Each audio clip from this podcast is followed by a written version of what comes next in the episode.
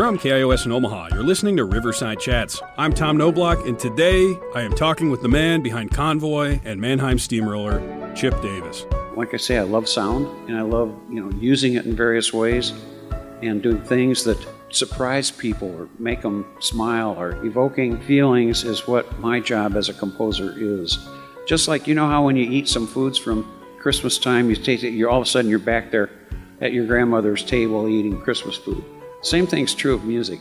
You can time travel and go back to different times with the various sounds. Davis and I recently did this live event, which you get to hear today, where we discuss his subversive approach to the music industry, winning against the odds, and the importance of creating space for art. Stay tuned for the conversation after this break.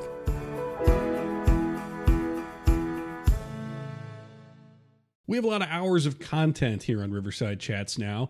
Our backlog has over 100 episodes. We're expanding into live events, and we have an exciting future for the show that we hope to be able to get to you.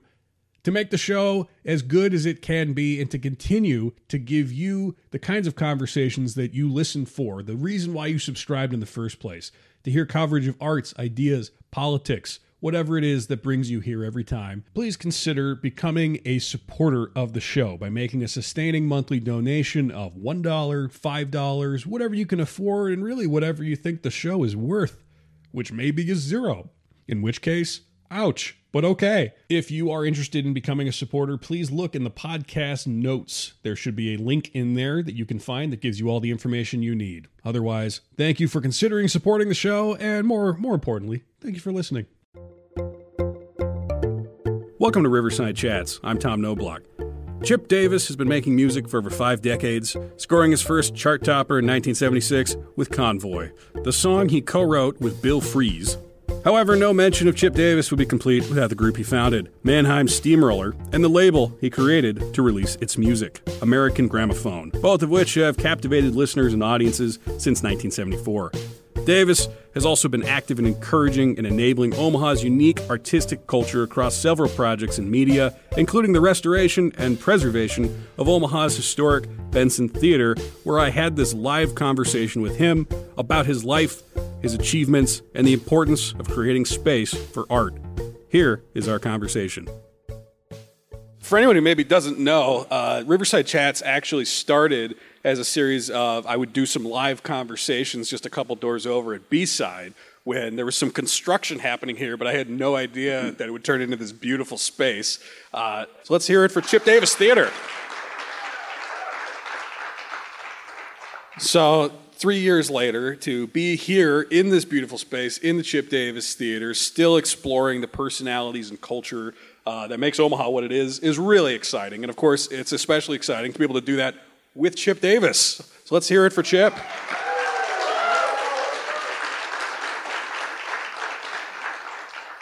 So I, I actually want to start uh, talking about a very popular composer. You know, he's someone who's always thought of as kind of this prodigy. He was very popular a couple hundred years ago. His name was Mozart. Uh, I think the story goes that he is kind of mythologized, right? But and you know he's writing symphonies by the time he's like eight months old is the way that we generally tell that story. Why I bring that up is I think your story is not actually that different. Uh, you were writing music very, very young, right? Before we even get to that, though, you were doing piano lessons at age four? Right. I, I grew up in a little town in Ohio of 500 people, a little Ohio farm town. And my grandmother was my first piano teacher. And uh, so that was, and my dad was the music director at the school. And I mean, I come from a whole family of musicians, so I come by it honestly, pretty much. But piano lessons are, uh, it takes a lot of perseverance and patience, and four year olds are not known for either of those things. Uh, what was it like to be doing piano at that age? Well, you know, it was my grandmother's. Like, I got a sugar cookie if I did the lesson right. was it tedious though? Like, I took piano lessons when I was maybe 10, and I just got so sick of myself playing When the Saints Go Marching In that at a certain point I lost the passion for it. But for you, it ignited something, right? Yeah, and you know, ultimately, ultimately, it caused me to want to start writing my own music. So, at age six, I wrote, I think, my first piece of music. Uh, it was about my dog Stormy, and uh, I, so I, and then from there on, I just kept writing music, and uh, ultimately, you know, graduated from high school, went to the University of Michigan. I was a bassoon major in college at Michigan, and I'm a big contributor to Michigan, the music school now. And uh, my oldest daughter's been there with me. Uh, I have a, the Chip Davis Technology Suite that they use updated computers and things to compose on, like like we do in the studio.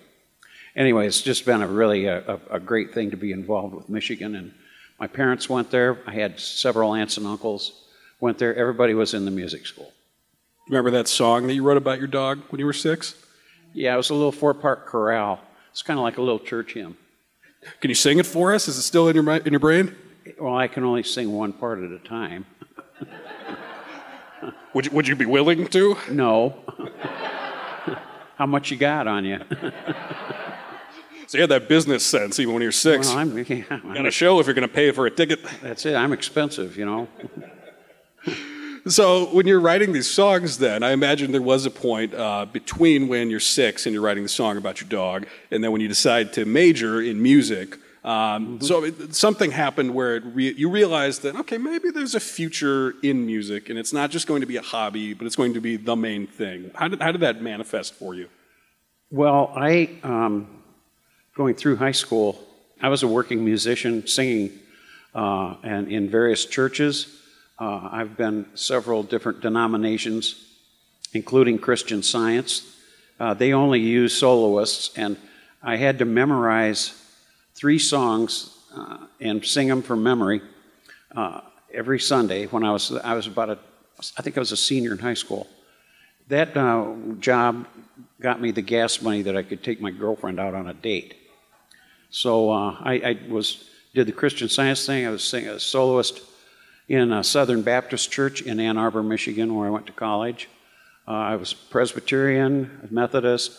I've been in all kinds of different scenarios, and uh, so I, I, had a pretty broad, broad exposure. Well, and I mean the to then think though that there's a job i mean beyond i imagine that when you are envisioning it and when you get to the point of wanting to study bassoon in college it's a little bit more specific than just sort of like well i might sing at churches right? I mean how did that crystallize? Well you know the, the bassoon thing came about because uh, when i was like in junior high school they needed bassoon and oboe players for the band and the orchestra. They picked anybody who looked like a, a viable subject to to do that. And so I started playing bassoon and, and uh, like in junior high school. And then ultimately that became my major instrument at Michigan. So they thought you looked like a bassoon player. They thought I looked like a bassoon. what does one do with a bassoon major traditionally? Play in an orchestra, you know, if you get good enough. But the thing is, then this is one of the reasons I kind of dropped away from it, went back, went to composing was that there's only two bassoonists per symphony. There's not a lot of room for you know somebody new to come in there. So uh, I, I, was playing in the Toledo Symphony in Ohio, and played a lot of repertoire and learned a lot of things. And then at some point I thought, you know, I don't want to be on this side of the meat sheet music. I want to be on the other side writing it. So I went to uh, went to composing and I was teaching junior high school at the time, and uh, then I left junior high school teaching to become a composer. And I said I was going to give myself one year, and if I couldn't pull it off, then I was going to quit and go back to teaching. But apparently I pulled it off.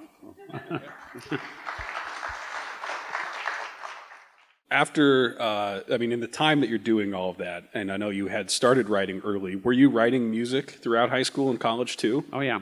What kind of music were you writing? Well, it was for various things. I mean, a lot of it was instrumental music. I wrote some vocal music, but a lot of it was instrumental music. And I wrote, like, there's one piece I wrote called Variations on a Tritone, which is an interval that has seven half steps in it.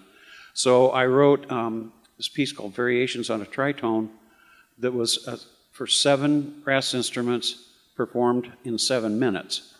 And so I was doing like fun brain teasers, you know, for my, my mind to, to compose those things. And uh, so those are, those are some of the kinds of things that I did. I wrote some band music, wrote some choral music, various things. So you were kind of all over the place in your ambition with music. Yeah, I still am.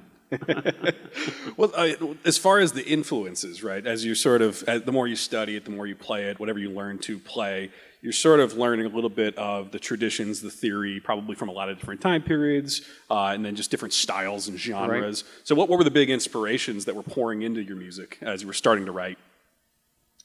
Well, certainly Mozart, as you mentioned. You know, he was. Uh, I, I always thought Mozart was like the most elegant because it could sound really simple, but it was really very complex. But it, he he didn't make it sound complex. I was, you know, of course, Bach, Beethoven. Uh, Bartok, you know, from Romania, just various composers from around the world I really followed and learned their styles and tried to learn how they were writing music.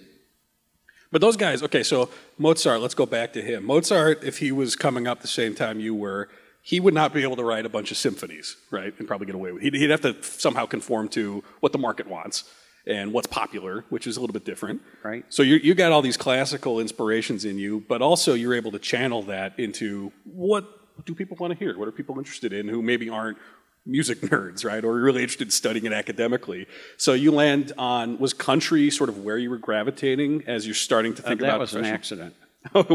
Tell us about that accident. Yeah. Uh, but it uh, it was an accident that was a happy accident. That uh, you know, I said there's two things back when I was leaving Ohio to come out here, I said, I'll never live in Nebraska and I'll never write country music. so I guess we saw how that worked out. But uh, yeah, I was writing uh, country music with Bill Fries, who um, just passed away about a month ago. He was 93. He was the voice of C.W. McCall, wrote all the words. I wrote all the music and produced the records. Anyway, I was country music writer of the year one year. That surprised me.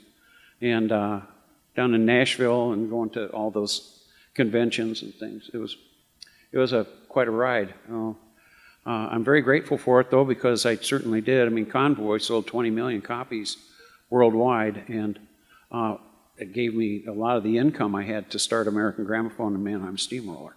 How did you and Bill meet? Um, he was an advertising executive at Bozell and Jacobs advertising agency here, and um, I was the jingle writer that he used for his commercials and film scores and you know industrial films that they they were doing for you know like Black and Decker and some of the various clients they had. So they were making films, and then I wrote the wrote the music for them. So you found a way to make money. You found a way to channel your passion into something creative. Was it satisfying to you on an artistic level to be doing those, or was it always kind of a, a stepping stone? No, it was fun.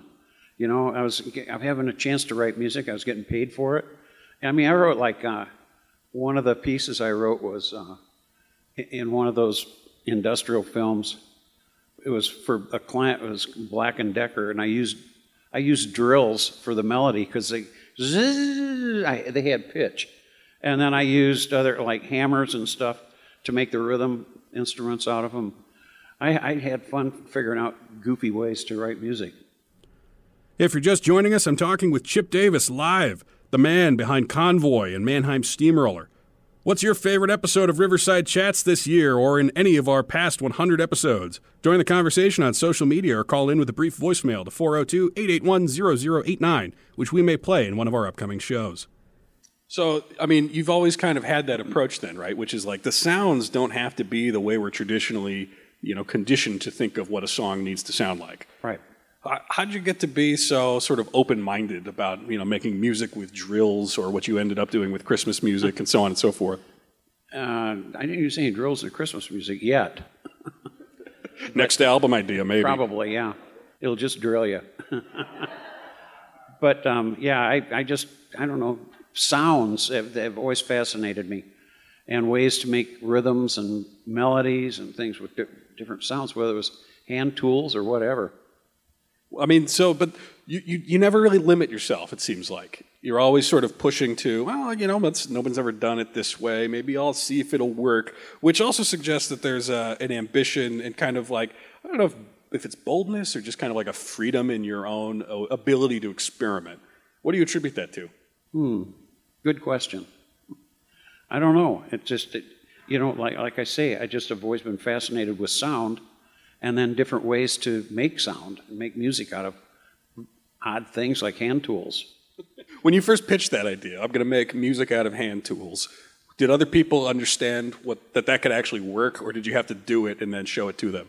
Yeah, that's right. Uh, I just was say had a memory that I did I did uh, one for Pioneer Chainsaws uh, one time, and that too when we had a big stump in the studio, and I got that chainsaw cranked up and started cutting it, and it put out all this blue smoke and ru- almost ruined all the microphones in there. It's like they're like, get that out of here. but yeah, I don't know. I've I've done a lot of crazy things with instruments that weren't instruments, I guess. Well, that's it's kind of been a recurring thing in your career that you're able to conceptualize music that's a little bit different than what other people are expecting in the genres that you're working in, but they don't always understand that it will work, that it will click with you know audiences, or that it will be pleasant to listen to. But sort of, you, you've always sort of been in this situation where you've got to bet on yourself to get to that next step, right? Yep, yep, yep. You got to like, you have to be confident that, that it's going to work. If you're not confident that it's going to work, don't start. You know, because you've really got to stick to it to get it done. Well, you, I mean, so you're confident when you say, "All right, we're going to use chainsaws today." Yeah. You know that's going to work out ahead of time. No. I just wanted to smoke up the studio. Okay, so so Convoy, how does that start? Uh, like, what's the the process of writing the music for something like Convoy? Well, Bill came up with that idea of doing Convoy. Now, Convoy was the seventh hit out of 13 number one hits that we had. Uh, so we had, a, we had quite a few. Bill got a CB radio and was listening to these truckers out in the interstate talking on the CB radio. He said, Man, this sounds like there's a war going on out there or something. And because they were using, they're using all these names like rubber duck and, you know, uh, pig pen and all the various the handles that they called it that they used. And so Bill said, let's write a song. So it's kind of funny the way Bill and I worked together. I would call him and say, okay, I'm going to do verses that are eight bars, and then there'll be four bar chorus, and then go back to another verse. I would write that separate, and Bill would write the words separate. I never heard what he wrote until he was in the studio. He never heard what I wrote until we were in the studio. And it just fit like a glove. I mean, it, Bill and I always got along really well doing that. And so I imagine because Convoy was such a big hit that you had a, an opportunity to sort of stay in that lane, so to speak, right, and to continue mm-hmm. to make music in that vein. Did you consider doing that, or was it always something where again you're sort of like, well, this this is working, and you know, I'm sure it's an exciting opportunity. Obviously, it opens up doors, but you chose to open doors that were totally different than more Convoy. Well, after Convoy, I mean, we did Around the World with the Rubber Duck, too. And then in that one, the Around the World with the Rubber Duck, we were leaving New York and going across the pond. We ended up in Russia, so we were like doing verses in Russian, uh, in Chinese. It was crazy. I mean, it, it was just any way to do something really unusual was was a lot of fun. Did you? I mean, were you surprised at how successful Convoy was? Yeah, yeah, it was. Yeah, it was. It was a big record. Why do, why do you think it clicked so well? Why did people love it? Don't know. I think some of it is that, you know, it sort of expresses the American spirit of like a cowboy going across the country, you know, break them gates doing 98. It said, let them truckers roll 10 4. You know, and that it's that kind of spirit, the cowboy spirit of America. I think that that's how the truckers kind of looked at themselves. Well, and so through doing that, uh, you eventually do settle in Omaha, right? Um, when it's, it's kind of funny because like doing this show, pretty much generally I talk to people who were maybe born in Omaha or lived here for a little bit and then they leave, or I talk to people who maybe do live in Omaha but are intending to leave sometime soon. You decided to, as someone who was not originally from here, sort of make it your own. Why? What was it about Omaha that appealed so much to you? Oh, people, you know, great people. I was being very successful in the recording studio. Uh, I've got three wonderful children. One of them's here tonight, my oldest daughter, Kelly. And um, so uh, I've got a 150 acre farm. I've got uh, horses and wolves. I got two timber wolves. Uh, the 12 year old timber wolf is like 225 pounds. When he stands on his hind legs, he puts his paws on my shoulder, and I get a big glek on the face. You know, he's very affectionate, but he's big. He's a white wolf, and uh, yeah, that's you know, these are the experiences that I'm not going to be doing that in New York City. I don't think. Well, so when you start to calibrate, all right, next step after you've almost uh, conquered the country market, right? Uh, you, you know, you're thinking, I have something different, something very different that I'm interested in. And I imagine it was kind of like a struggle. People try to tell you, hey, why don't you keep doing this? Why don't you stick with what's been working instead of completely reinventing the wheel? Well, I wanted to do Fresh Aire, Mannheim Steamroller. And I went to, I mean, at that point, because of McCall, I knew most of the major label presidents, and I could get in to see them. I mean, it, wasn't hard for me to go see them because they're like, oh, he makes these giant country records. so I'd get in to see him, and I'd give them the Fresh Aire One album, and uh, they'd take it. You know, I'd give everybody in the meeting one of those, and they'd take it home and come back with a what the answer was, um, hey, you know, this doesn't fit any genre that we sell in, but could I get a box of those for my family? well, apparently I just sold them to yours.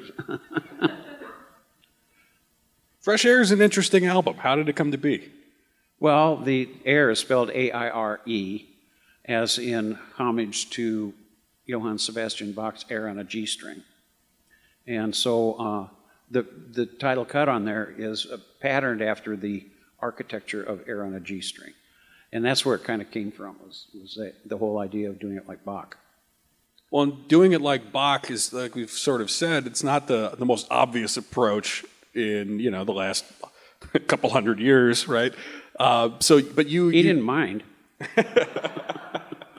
But so you're, you're able to kind of connect back to those roots, right? Of the Yeah. music that was inspiring you from when you were a kid, uh, probably stuff that you learned when you were a kid, right?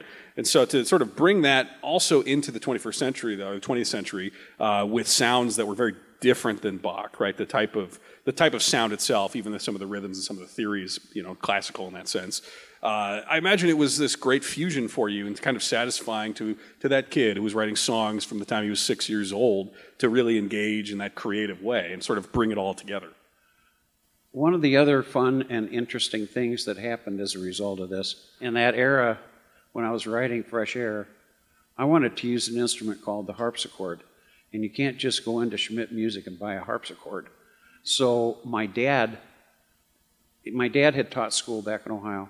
He retired, moved out here, and we started building harpsichords for our road tours. Plus clavichords. I wrote clavichords, a small instrument like this. Uh, I call, wrote, wrote a piece called Box Lunch.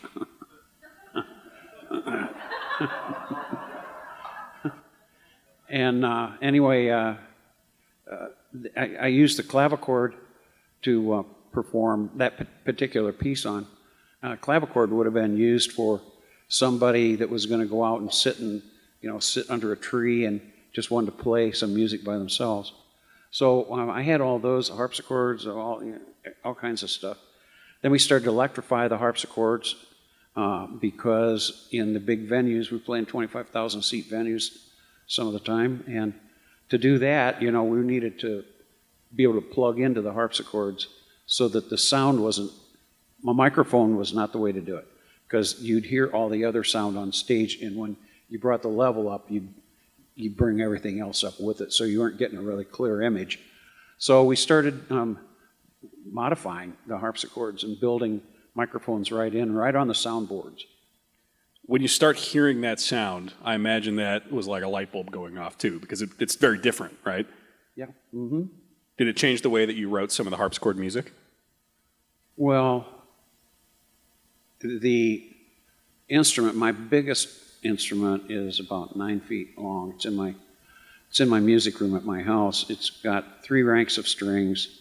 It's got five or six different stops. It has one called a pot de buffalo stop, which is stands for buffalo, and it's a leather leather plectrum that that plucks it.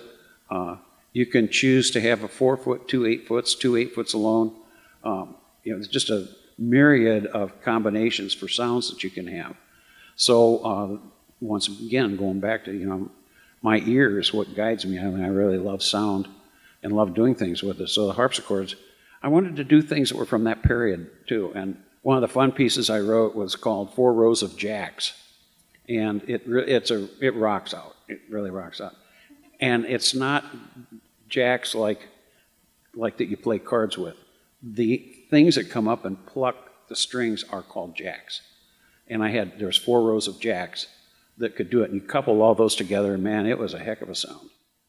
Well, so yeah, I mean, you're, taking kind of that same skill that led you to make chainsaw music, right? And now it's it's it's finessed more. Yeah. Uh, but it must have been tough though when people in the industry appreciated it, but weren't willing to really bet on it, right? Yeah, so I did it myself.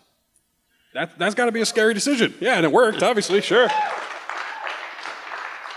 Yeah, the first Christmas album, uh, you know, they weren't like, they're like, nobody buys Christmas albums. I said, well, oh, that's okay. I don't care. I'll just do it myself. Well, uh, the, none of the major labels would take my Christmas music. And uh, like I say, I knew a lot of the presidents of the big labels. And, um, you know, all of a sudden, that Christmas record, the first one I did, I went to the retailers, Target, Walmart. I, I knew all, got to where I knew all the buyers.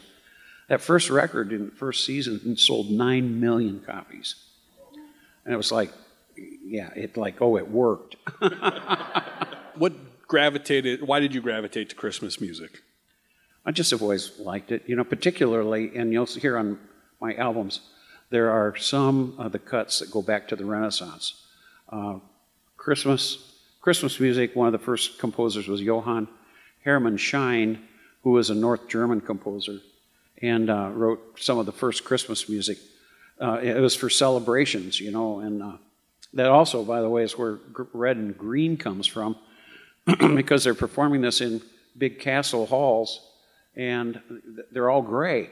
So they started using holly and ivy to decorate and, and spice it up, and drink wassail, and uh, spice it all up for, for the Christmas season. So I really got into that, which is why then I started recording. I always had at least one, sometimes three or four pieces that were done. I wrote them modern day carols, but I wrote them in the style of the Renaissance. Was that something that you'd had in your head for a while, or did it come out just uh, you know in the oh, fresh air? finally got out of there. yeah, yeah, it was uh, something that just it just struck me that it would be cool to take some of these carols back play them in the time of the Renaissance. And then we went to London and we shot a feast in a great hall over there, the way it would have been performed with this music that I modified. And then we hired costumers and everybody in, in London to uh, put it all together and then performed it with the music. And uh, that piece, it's about a 10, 12 minute piece. I think we just put that back in the show this year. Sometimes I rotate them out so they don't get stale. You know, take them out for like three or four years, slide it back in there, and I think the whole Renaissance section might be back in this year. Yeah, well, sure. Let's let's keep clapping for Chip. Why not? Let's. he deserves. I'm talking with Chip Davis live about success against the odds and the importance of space for art. Let us know what you think. Follow Riverside Chats on Facebook, Twitter, or Instagram. Stay tuned for the rest of the conversation after this break. And welcome back to Riverside Chats. I'm Tom Noblock, and we've got a backlog of 100 episodes of Riverside Chats wherever you get podcasts. Subscribe on Apple, Spotify, Stitcher, whatever your favorite app is, and while you're there, please give us a review. Today, you're listening to my live conversation with Chip Davis at Benson Theater. Chip Davis is the man behind the classic song Convoy, which he co wrote with Bill Fries, and also the man behind the most successful Christmas music albums of all time through his band Mannheim Steamroller. Here's the rest of our conversation. When you're out there betting on yourself kind of over and over again, and it seems to keep working over and over again, I mean, why is it that the music industry uh, was not betting on you more when you sort of would take these ideas that maybe seemed unusual, but clearly were clicking with audiences? Well, they were betting on me after I sold 9 million Christmas records. and then I'm like, apparently I don't need you. Bye. well, to me, that kind of connects back to what was working and clicking with even Convoy, right? You're tapping into this American idea, the entrepreneur, someone who can do it on their own, bet on themselves uh, you know, it's got that sort of uh, American dream element to it as well. Is that something that you were thinking about at all? Hmm, I don't know if I was thinking of it that way exactly, but I was just, you know, I was caught up in the music itself and just how to do it. It's like using a chainsaw and a drill and, you know, stuff to just see what, what could I make with different sounds. Now, with the Christmas music, how much of that is composing? I mean, it's a lot of arrangement, right? But Yeah. You're using existing songs and rhythms. Yes. So that, that's got to be a little bit different as a, as a process. Well, the trick deal there is that most Christmas carols are what they call strophic songs, which means there's like maybe 8 to 12, 12 bar verse, and then it depends on going with the second verse of lyrics. So when you've got a strophic song, I mean, it's basically the same thing over and over because it's depending on the lyrics. Well, what I had to do was, since I didn't have lyrics, was I had to make up bridges that went off on different tangents. So it'd go, but it, to sound like, oh, that must have been in the original song, kind of idea.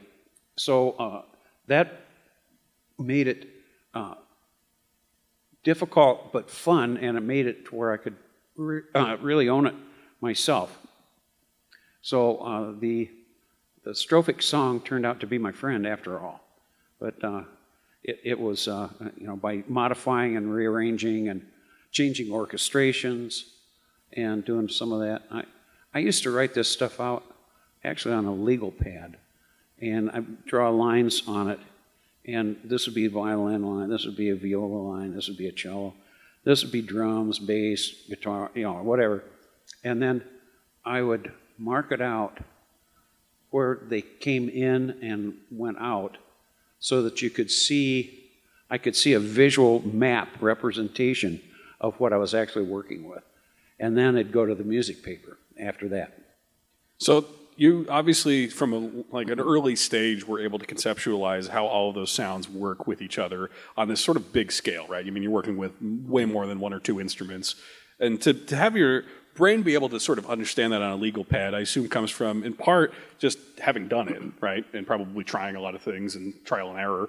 Uh, but I mean, to, to be able to really understand how those sounds will harmonize, does that come from just your appreciation of some of that older music you were talking about, whether it's Renaissance, Baroque, classical, and sort of the complexity that they used to have that maybe is less popular now?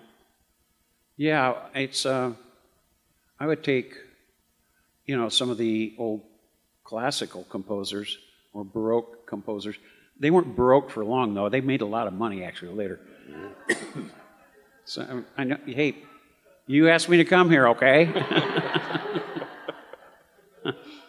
And then Christmas music is something that uh, it, I mean, did, you just sort of were like, all right, well, this is clearly popular. People want a lot of it, and it's a fun challenge, I assume, right? Yeah. And so you were able to keep yourself interested and continue to do it for a long time. yeah.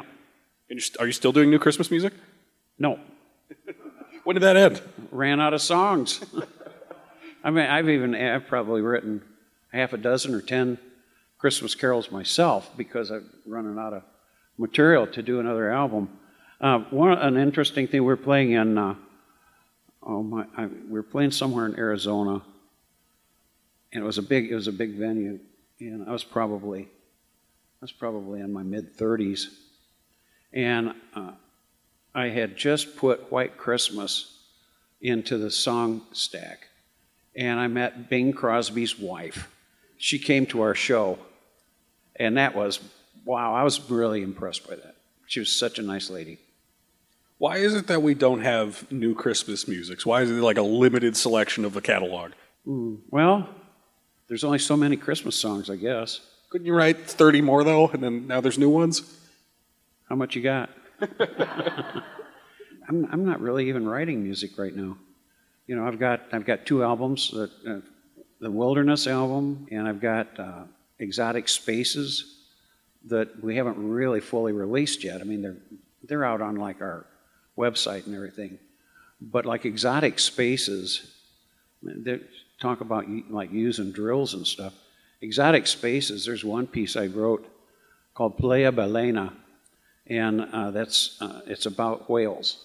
And so I used a recording, and I've got all this underwater equipment to record with, of course. And uh, I recorded whales singing, uh, and this is this is not a pun, but they sing in the key of C, like C, C, not S E A.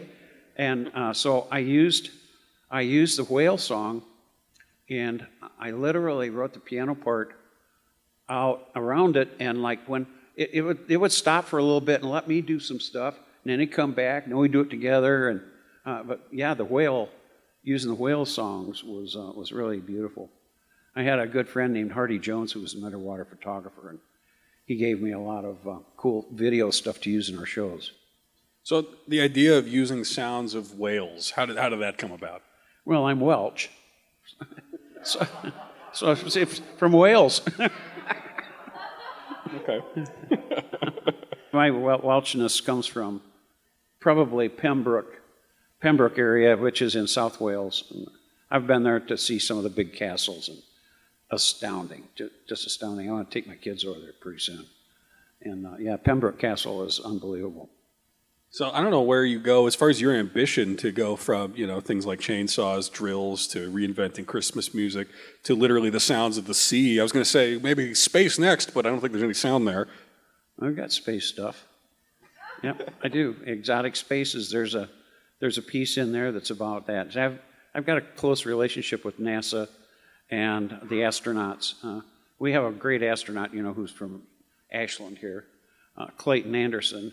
He's a good buddy of mine, and uh, when he's back from Houston, he, he's now moving back here permanently, and is going to be the director, uh, or he may be already doing it, of the, um, yeah, the SAC Museum. Yeah, he's the director of that, I believe now. When he comes up here, he, he likes to go to uh, go to Mahogany's. He goes, "Hey, what are you doing this weekend? Let's go eat some cow." well, so at some point you uh, were the only commercial entity allowed to audio and videotape space shuttle, space shuttle launches and mm-hmm. landings. How'd yeah. that happen? Uh, well, I was at a convention in uh, Colorado Springs, and I met Jim Kennedy, the director of the Kennedy Space Center, uh, and I said I'd sure like to come down and see what that sounds like, and he made arrangements for us to come down we created a Space Act agreement, which made my company partners with them. And we went down and recorded like launches and landings.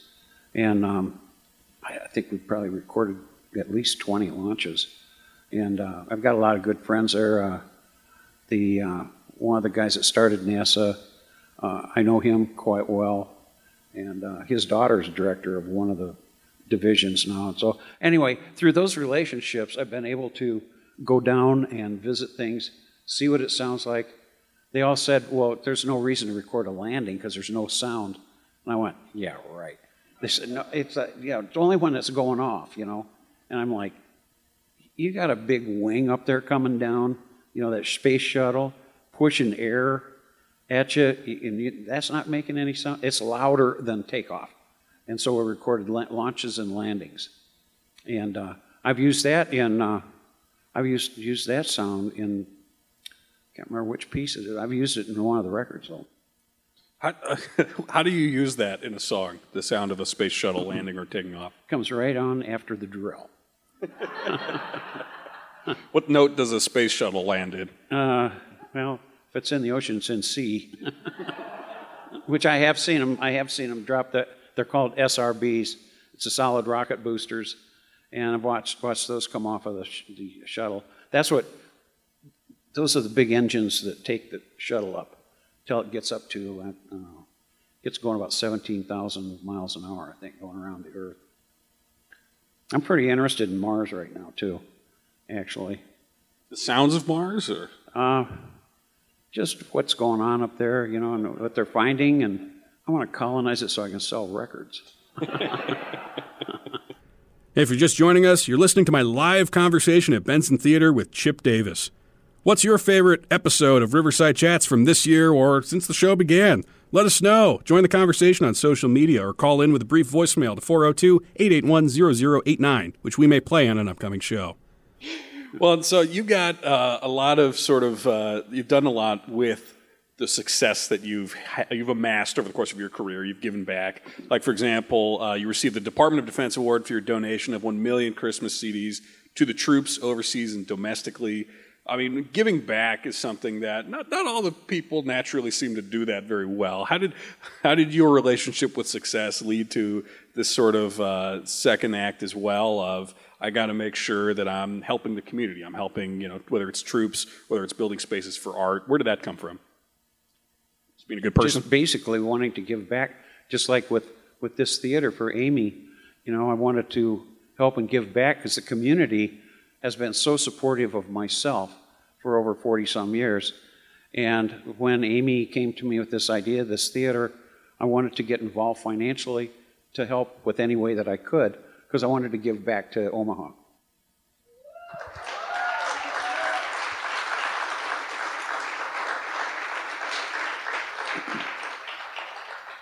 I understand your concert for Yellowstone proceeds uh, provided one of the largest private donations to Yellowstone, which got you uh, recognition by the White House and Department of the Interior for your contributions. So, Yellowstone, what's your relationship with that, other than I know it has wolves? I, have seen them too. Uh, they have a compound with a big chain link fence where they have domestic. They're not domesticated wolves; they're the real thing.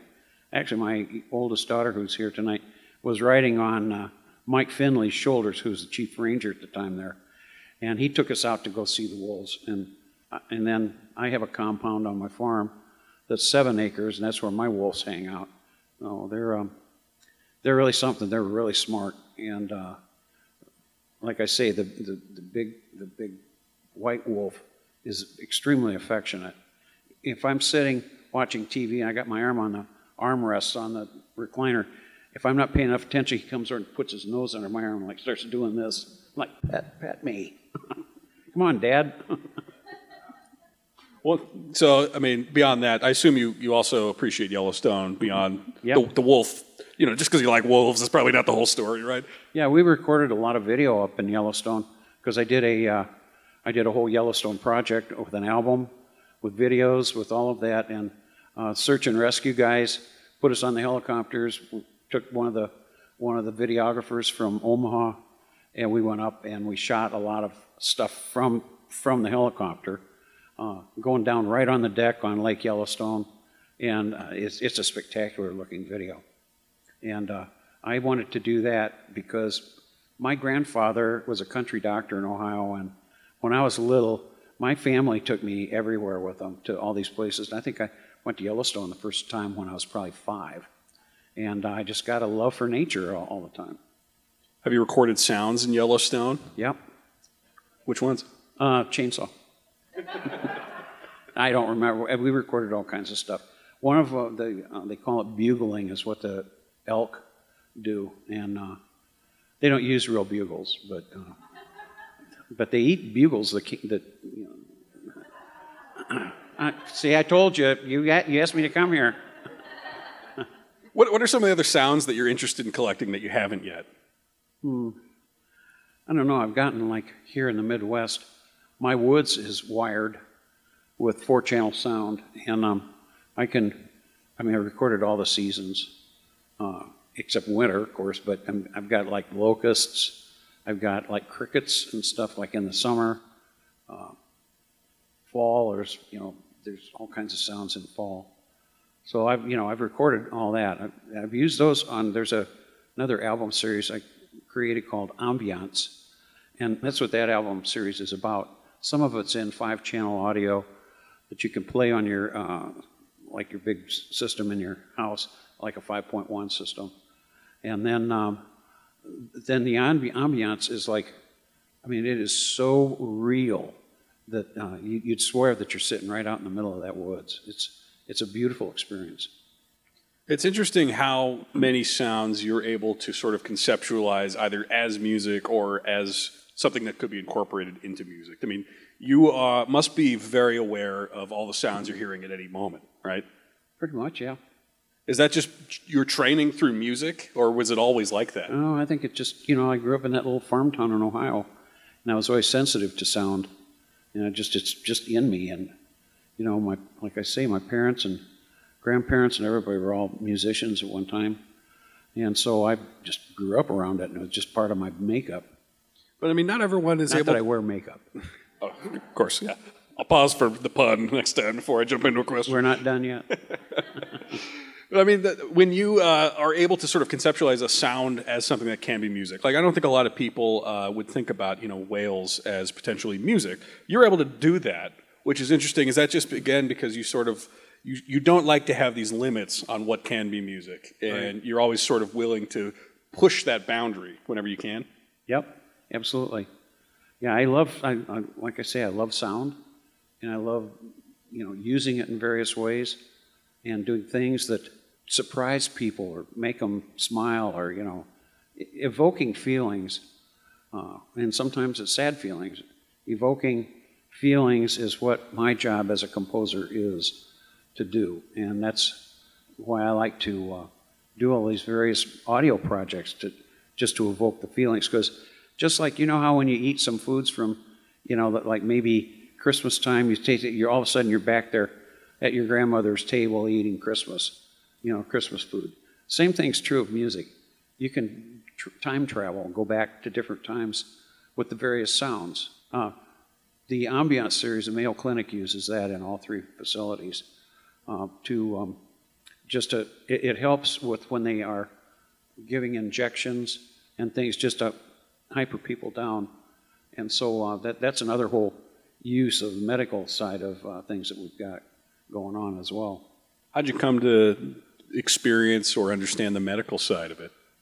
Um, part of it was my grandfather was a country doctor, and uh, he used to take me on house calls. He was a horse and buggy doctor, and I just always was around the medical side of things. Now, I went to Michigan, and so he went to Ohio State. So yes, make that clear. Yeah, Thanksgiving weekend was always an interesting time.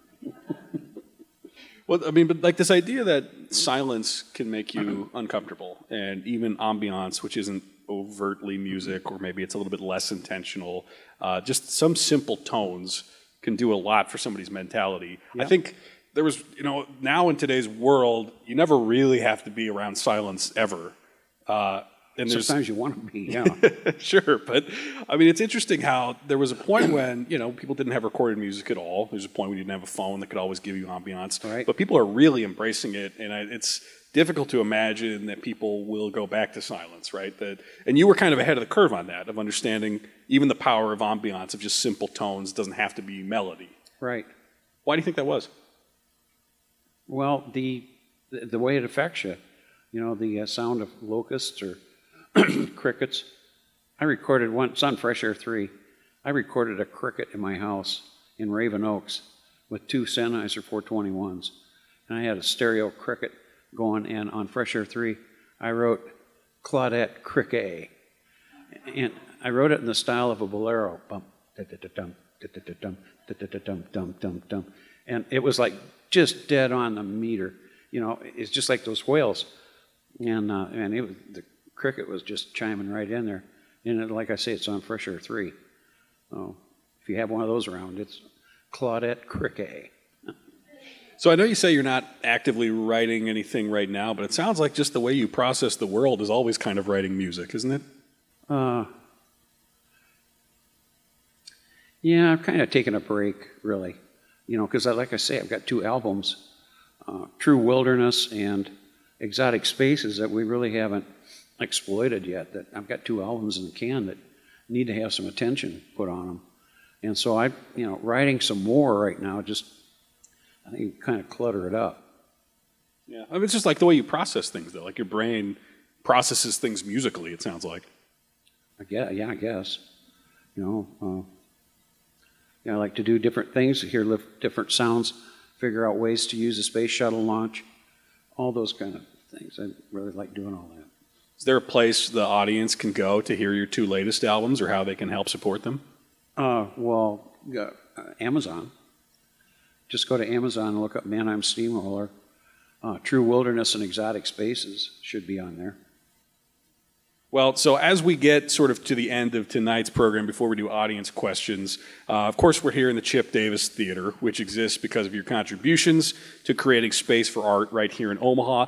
I wondered if maybe we could wrap up the discussion with your advice for people who maybe are sort of in the same boat you've been in, which is to say they maybe have something that they want to add to the culture artistically, but they aren't sure how to get started. They aren't sure that people in the industry will be receptive to their ideas. Maybe they won't get it the same way they didn't get yours. So I wonder, I mean, what's your advice for the people who might be the next Chip Davis out there? Don't. it's frustrating. So yeah, it's uh, I don't know. You know, new young composers. It's just like I had to find, you know, thread the needle to find ways to get my music out there over all these years when I was starting. You know, nobody really knew it and wanted to know about it. Really, you just keep at it. You know, perseverance is. There's a lot to be said for that. Uh, new composers, young guys that are that are doing this stuff, just stay at it and see if you can find different ways to do the music that you love. I, I think that's all I can say about it. Follow the dream, you know, the dream. Well, Chip, it's been amazing talking to you. Thank you so much uh, for being here. This has been great. Yeah, let's let's go here for Chip.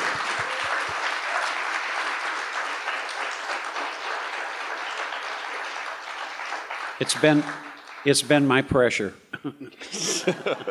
Perfect. Well, on that note, uh, we do have an audience here. So if an audience member has a question for Chip, please raise your hand, and Todd will come around and give you a mic. Or Fred. This uh, I'm on. I'm I play uh, third cornet, by the way, but I have a question regarding the uh, advertising business. Beside the power tools and old home bread, what jingles are you most proud of in your advertising career? Oh, geez. I wrote 3,000 of them.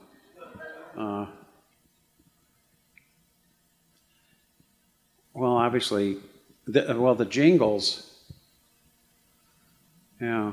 Uh, well, I, you know, the thing that comes to mind is like the, the drill and, you know, the instruments like I was using for, for that. Um, I could use a drill or a chainsaw could create melody. So that's why I'd use those for.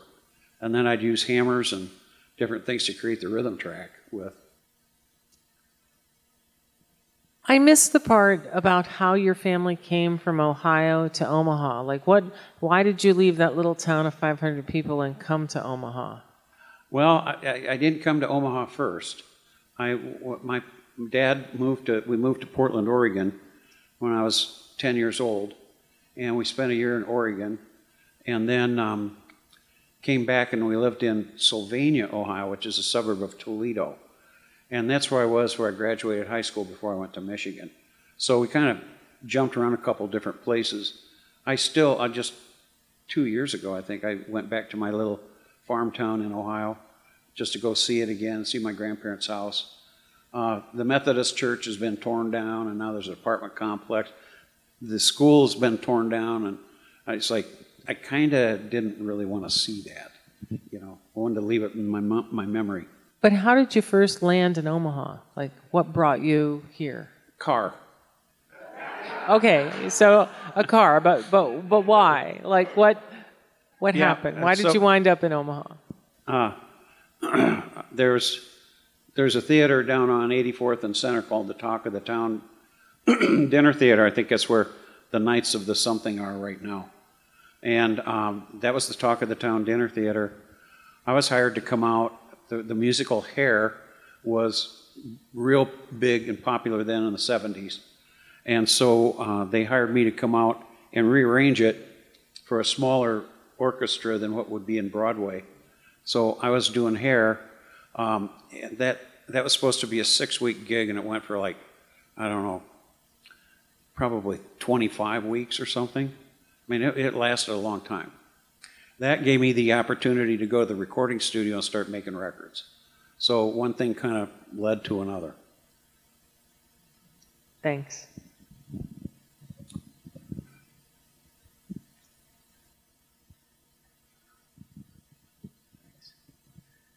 Hi, Chip. Um, my name is Brad Colrick, and uh, I'm going to be playing here tomorrow night. I just want to thank you for helping to bring this theater, beautiful theater, to fruition and, and helping Amy. Um, but I, I made my first record uh, was uh, recorded at Sound Recorders, Mm-hmm. and you were working on Fresh Aire 3, I believe. Yeah. In, and you guys worked at night. Uh, We came in in the morning, early morning, and candles everywhere. And I just wondered, is the was working at night something you did? Is that was that a preference creatively, or was that what was the Quiet. decision to do that? It was quiet and it was out of the way of the commercial traffic that was going on with jingles and all of that. Yeah. Okay. And we'd, we'd work until maybe two or three in the morning and then go home. Chip, good evening. Thank you for being here. Hey, every creative individual has had a time when you set out to do something and it just didn't go as planned, and the train left the tracks, and then you have to pivot and you have to make up a solution. Have you had a time where it actually ended up being better than you had first intended? Um, you know, I, I uh, uh, write everything out on staff paper. it's not. Sometimes I leave some areas open for the keyboard players or somebody to maybe put a line on top of it, d- despite what I've written out. But it's all planned. I mean, all the orchestrations are planned. You know, I've recorded with the London Symphony two times, the Czech Philharmonic, and you know all that stuff has to be really written out, planned, and you know you kind of just don't go over there. And I remember I went to London, and uh, I thought I want to call up the London Symphony and see if I can hire them for Fresh Aire Five. I called them up, and they said, "Yeah, sure." I went, "Uh oh, I better write Fresh Aire 5. and so I did. So um, yeah, and then I went back and recorded it at CTS Studios, which is now gone. Uh, anyway, uh, yeah, I, I got did Fresh Aire 5 there and Fresh Aire 6 there with the London Symphony. I was 25 years old, scared the crap out of me. I'm probably one of those that doesn't need the mic a whole lot. Chip, thank thank you. Not aside from the creative side of things, I want to thank you for the performing side of things too. Oh, the you. the joy in your face over the years that we've watched in the concerts, uh, and that leads me down one question we haven't really talked about, and that's percussion.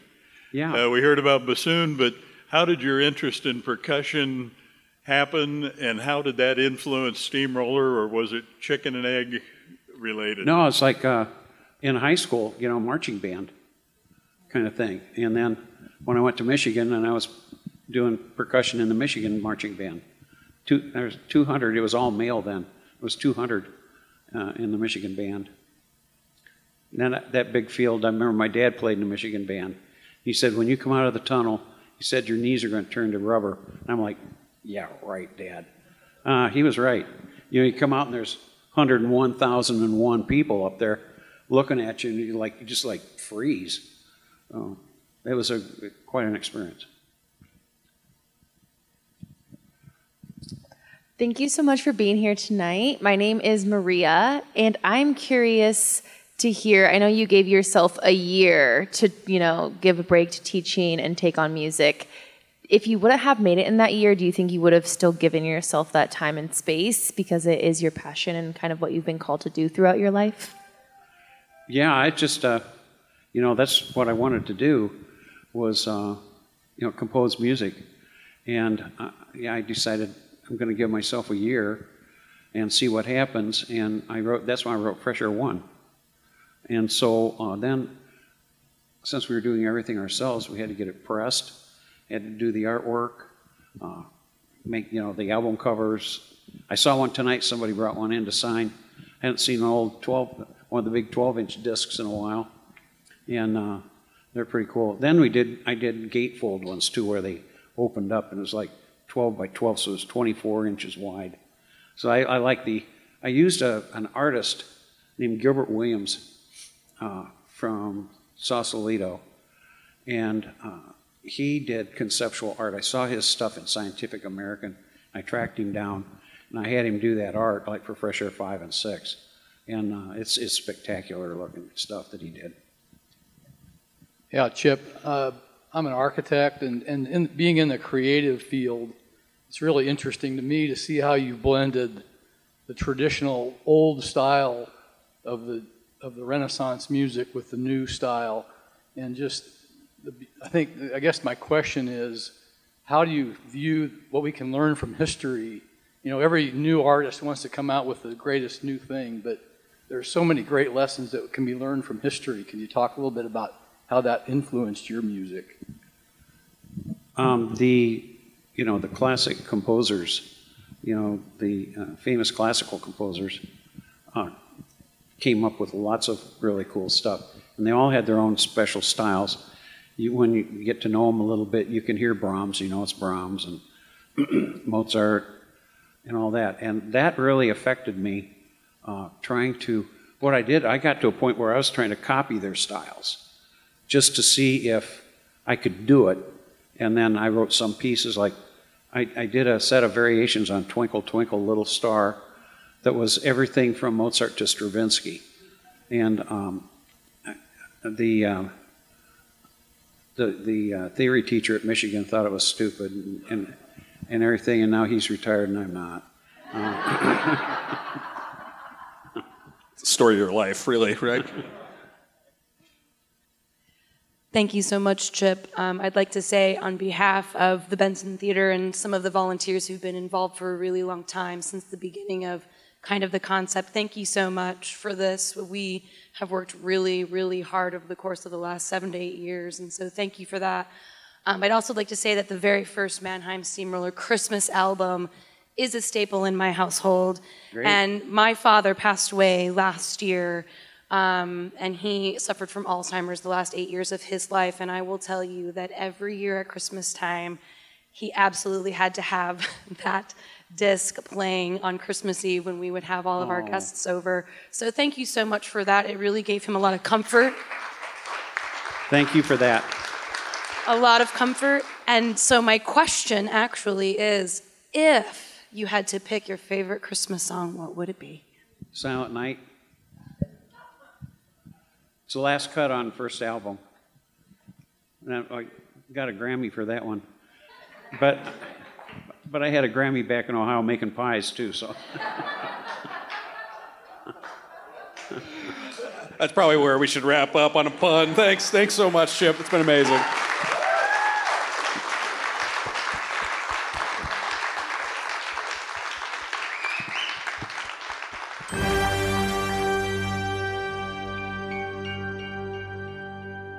Riverside Chats is a production of KIOS 91.5 FM, Omaha Public Radio. The show is produced and edited by Courtney Bierman.